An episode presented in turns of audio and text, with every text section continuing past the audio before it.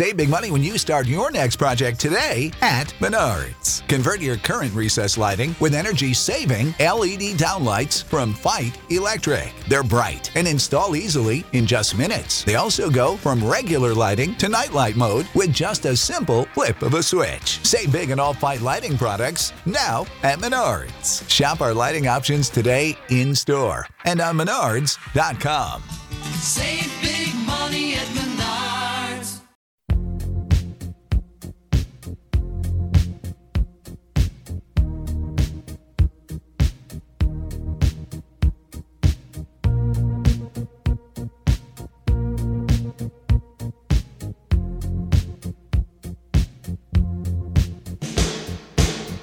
So, just about every business has been affected by the coronavirus pandemic, uh, be it in a good way uh, for home delivery businesses, that sort of thing, or in a bad way. If you're a restaurant, you've been shut down, or uh, here in Central Florida, you're a tourism based business and you have suffered from not having people in town.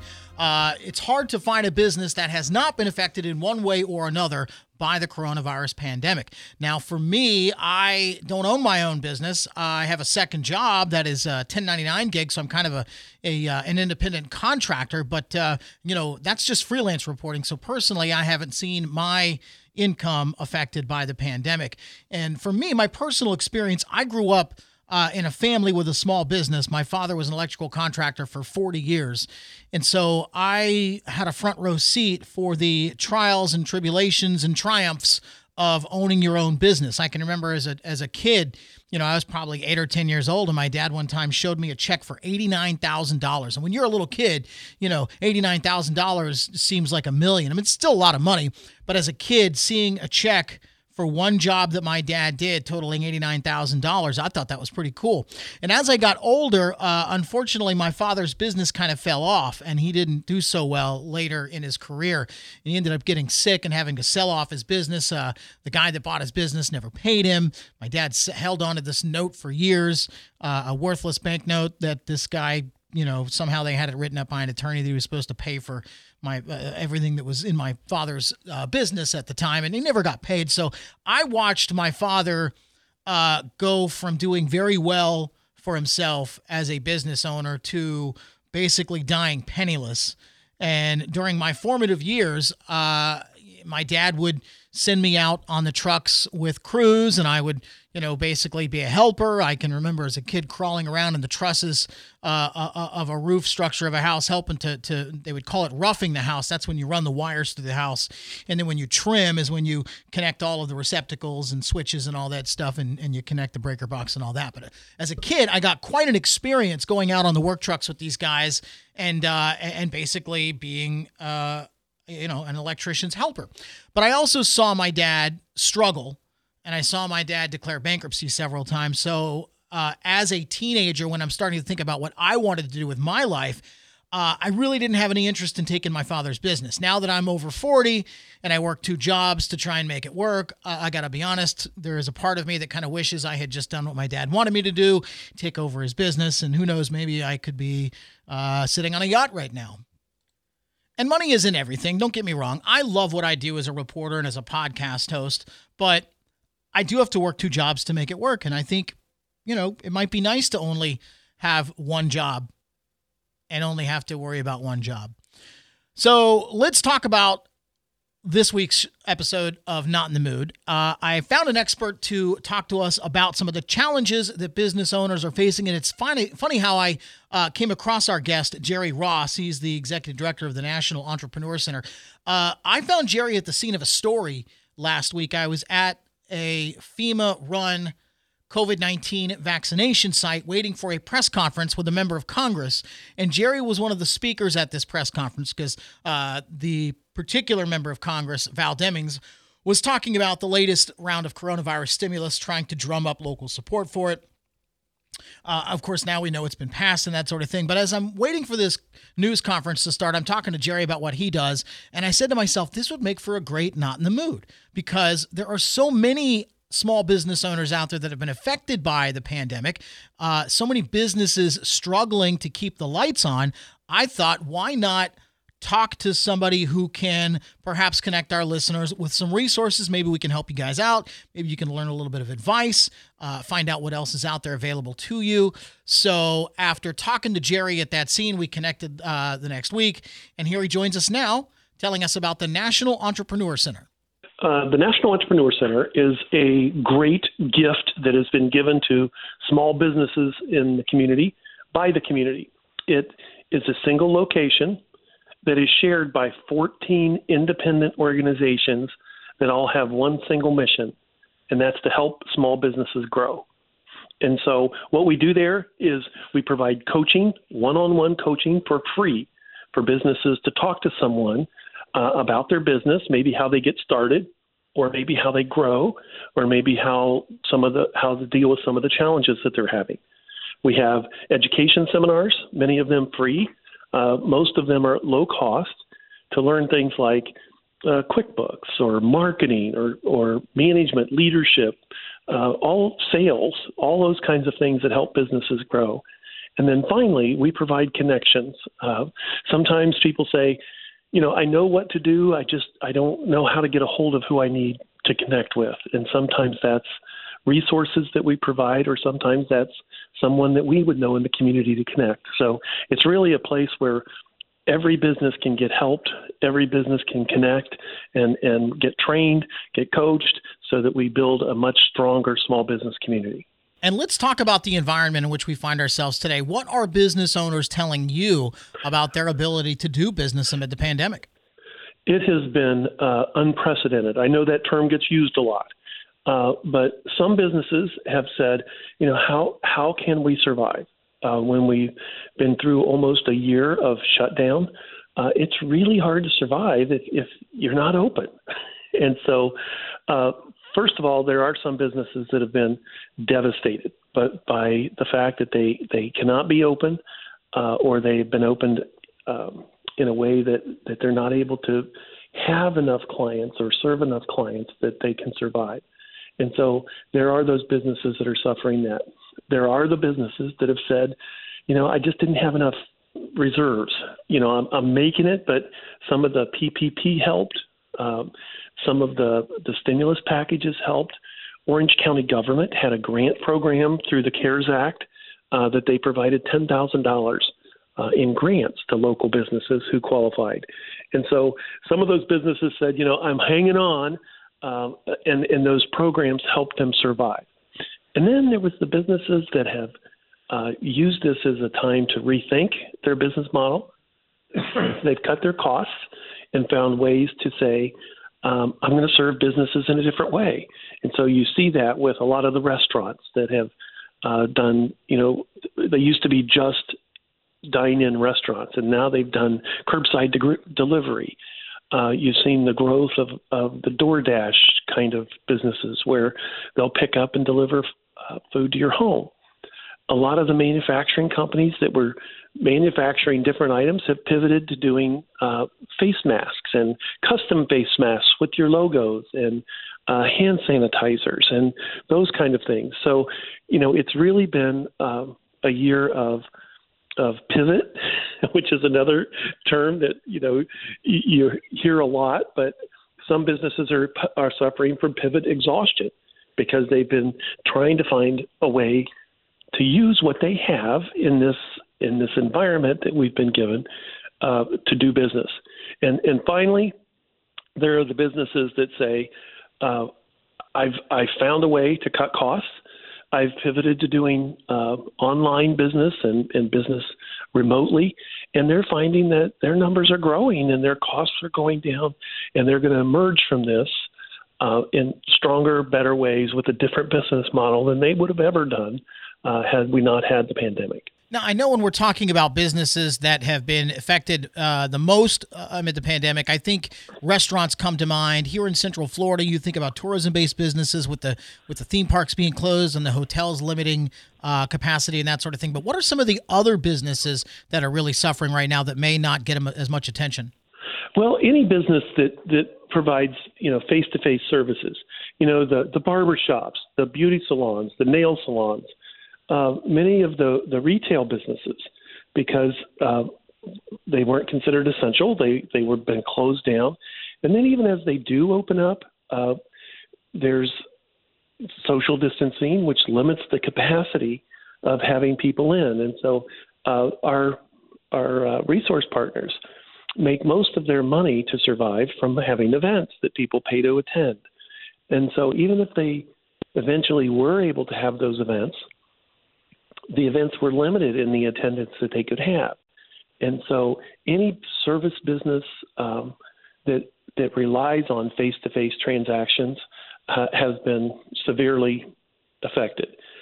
Many of them have found that the technology that we've all discovered, like Zoom and WebEx and and some of those uh, virtual meetings, have been um, a way to to survive, a way to make it through this, even though they have been limited. I think as people get uh, more confident in coming out, that we're going to see a recovery this year. Uh, but there was a period of time where people would say, yes, you can open, but only at 30% or only at, at uh, 50%. Well, th- when you have a limit on the amount of people you can serve, you're, you're severely limited the amount of money you can make. And so all of those personal service businesses, massage uh, uh, therapy, uh, even in, in physical therapy, uh, a lot of folks weren't comfortable going. But a lot of that was even limited because they weren't doing elective surgeries. So knee replacements and hip replacements and things like that that would require physical therapy weren't being done. And so uh, every business in the world has been affected by this pandemic. Uh, and some of them have found new ways to do that, and others are finding that uh, it's going to be really hard to to reopen. Let's talk about innovating uh, right now, especially in the healthcare industry, in the mental health counseling industry. Uh, we're seeing these providers falling back on uh, video conferences and and doing uh, Zoom. Uh, telehealth, I think, is the term they use. Telehealth visits, that sort of thing. Are there any other innovations? And we talk about restaurants uh, going to more carry out, opening up outdoor dining spaces. Are there any other exciting innovations being made right now with businesses? Oh, oh, sure. Uh, I, in fact, uh, I had experienced having COVID myself, uh, and it was not fun. Uh, and yet, in order to return back to work, you have to have two negative tests. And so, uh, there's a company that provided uh, a, a, home test kit uh, so that you could, you know, take this, swab and send it in, and they would test it remotely and then tell you whether you were testing positive or negative. And so that service was not available. And it's a, a whole new business that is formed because this was an ability when people said, I can't get in to get tested. You know, the, the windows for testing and the appointments for testing would fill up. Uh, so that was just one. Many of the cleaning companies um, that are out there that have been doing commercial cleaning or cleaning of offices have have grown into, you know, sanitation to providing, you know, the the, the deep cleaning of spaces to ensure when when people do come and use a conference room that when they leave, uh, sometimes they come in and spray it uh, with antiseptic and and to ensure that it's a safe space for people to to return to. And so even even the PPP equipment, you know, whether it's ventilators or or masks or or face shields, uh, many of the companies that had not even thought about uh, being in that part of manufacturing have said there is a worldwide need for healthcare equipment. Uh, we can serve that with with some of the technology we all already have. And in business, you know, terms we call that diversification. So they're using the the tools and the resources that they have to to serve another target market. Well, I can think back to last year when people were stockpiling toilet paper, and I can remember saying on this podcast that, hey, listen, before we run out of toilet paper, American manufacturers are going to find a way to manufacture that toilet paper and make money off of it. And I think we're seeing that. That's right. That's right. Entrepreneurs are early adopters and they are very innovative. And so if there is a need out there, entrepreneurs exist on finding a way to intelligently and innovatively serve that market. And so, uh, companies that weren't making toilet paper, if there's a need and, and a, a, scarcity of that, uh, they're going to find a way to make it. Uh, there was a whole run on water, you know, where people were getting bottled water, and and I said, you know, if I run out of bottled water, I'll turn off my or turn on my faucet in my kitchen. I can still get water. Uh, and so I think sometimes people get into a panic of of uh, preparing, and that generates a scarcity, and in that scarcity generates an opportunity for um, an entrepreneurial business. And you had mentioned some of the uh, CARES Act money that's come to Central Florida now being made available by Orange County government. Uh, outside of Central Florida, are there are there uh, is there infrastructure in place to get help to these other businesses that may not be in Central Florida? Oh, absolutely. Uh, the the Small Business Administration uh, at the federal government level funds small business development centers, and and there are small business development centers, or they call them SBDCs, located in, in every state. And so, whoever's listening to this today, uh, they are probably in an area that is served by a small business development center. And, and you can go there, you can get face to face coaching or remote coaching uh, that's free. It's paid for by the federal government. Uh, they have access to, to online learning. And so there is help in, in every local area provided by the Small Business Development Center. And the same is, is true for the SCORE chapters which stands for the Senior Corps of Retired Executives, that is funded by the SBA. And those are folks that will coach and train businesses for free, uh, and they come from uh, an area of experience. And so each of those coaches have had some kind of business experience that they agree to coach and mentor businesses for free. So whoever's listening to this, uh, if they could you know, Google small business development centers in my area or the SCORE chapter in my area uh, are really just a phone call away from getting access to business help that's especially important in this time. All right, let's talk about your customers, business owners that are on the brink. When one calls you, how do you kind of how do you kind of assure them i mean obviously you don't know their situation but you know what's your general message to business owners who may be struggling right now uh, you know, how do you encourage them to to turn the corner on all this and just ride it out? Well, first of all, it's don't do it alone. You know, there's a there's a whole lot of of business owners and entrepreneurs that that think that they have to do this alone and by themselves, and and that is a myth. Uh, some people see getting help or reaching out to ask for help as weakness, and and that's not. It's maturity. Uh, I have been an entrepreneur all my life and and I've had some businesses that worked really well and some that didn't. And yet I always reached out to say, who is someone I can talk to that knows how to do this? Who's someone I can talk to who's been here before? Uh, and I've never met an entrepreneur that wasn't willing to help someone else. And so the first thing we do is to say, don't do this alone. Uh, the, the next thing we look at is to say you need to engage. Uh, you need to engage with a coach you need to engage with your employees because if you're scared and struggling, they're going to be scared and struggling.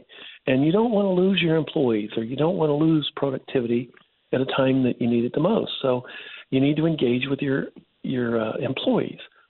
You need to engage with your clients because many of them may have needs um, and and they don't they want to know that you're going to be around. and so it, what you don't want to do is is if they're going to place an order, you want them to place it with you now because that's what keeps businesses afloat. And so reaching out, not doing it alone, engaging are the first two things. And then we have to look at the business model to say, is this truly a sustainable business model? Uh, can you have to cut costs? If you're trying to sell your way out of a crisis, you may have to sell, you know, uh, a hundred thousand dollars to make ten thousand. Uh, but if you cut ten thousand dollars in costs, that drops to your bottom line today.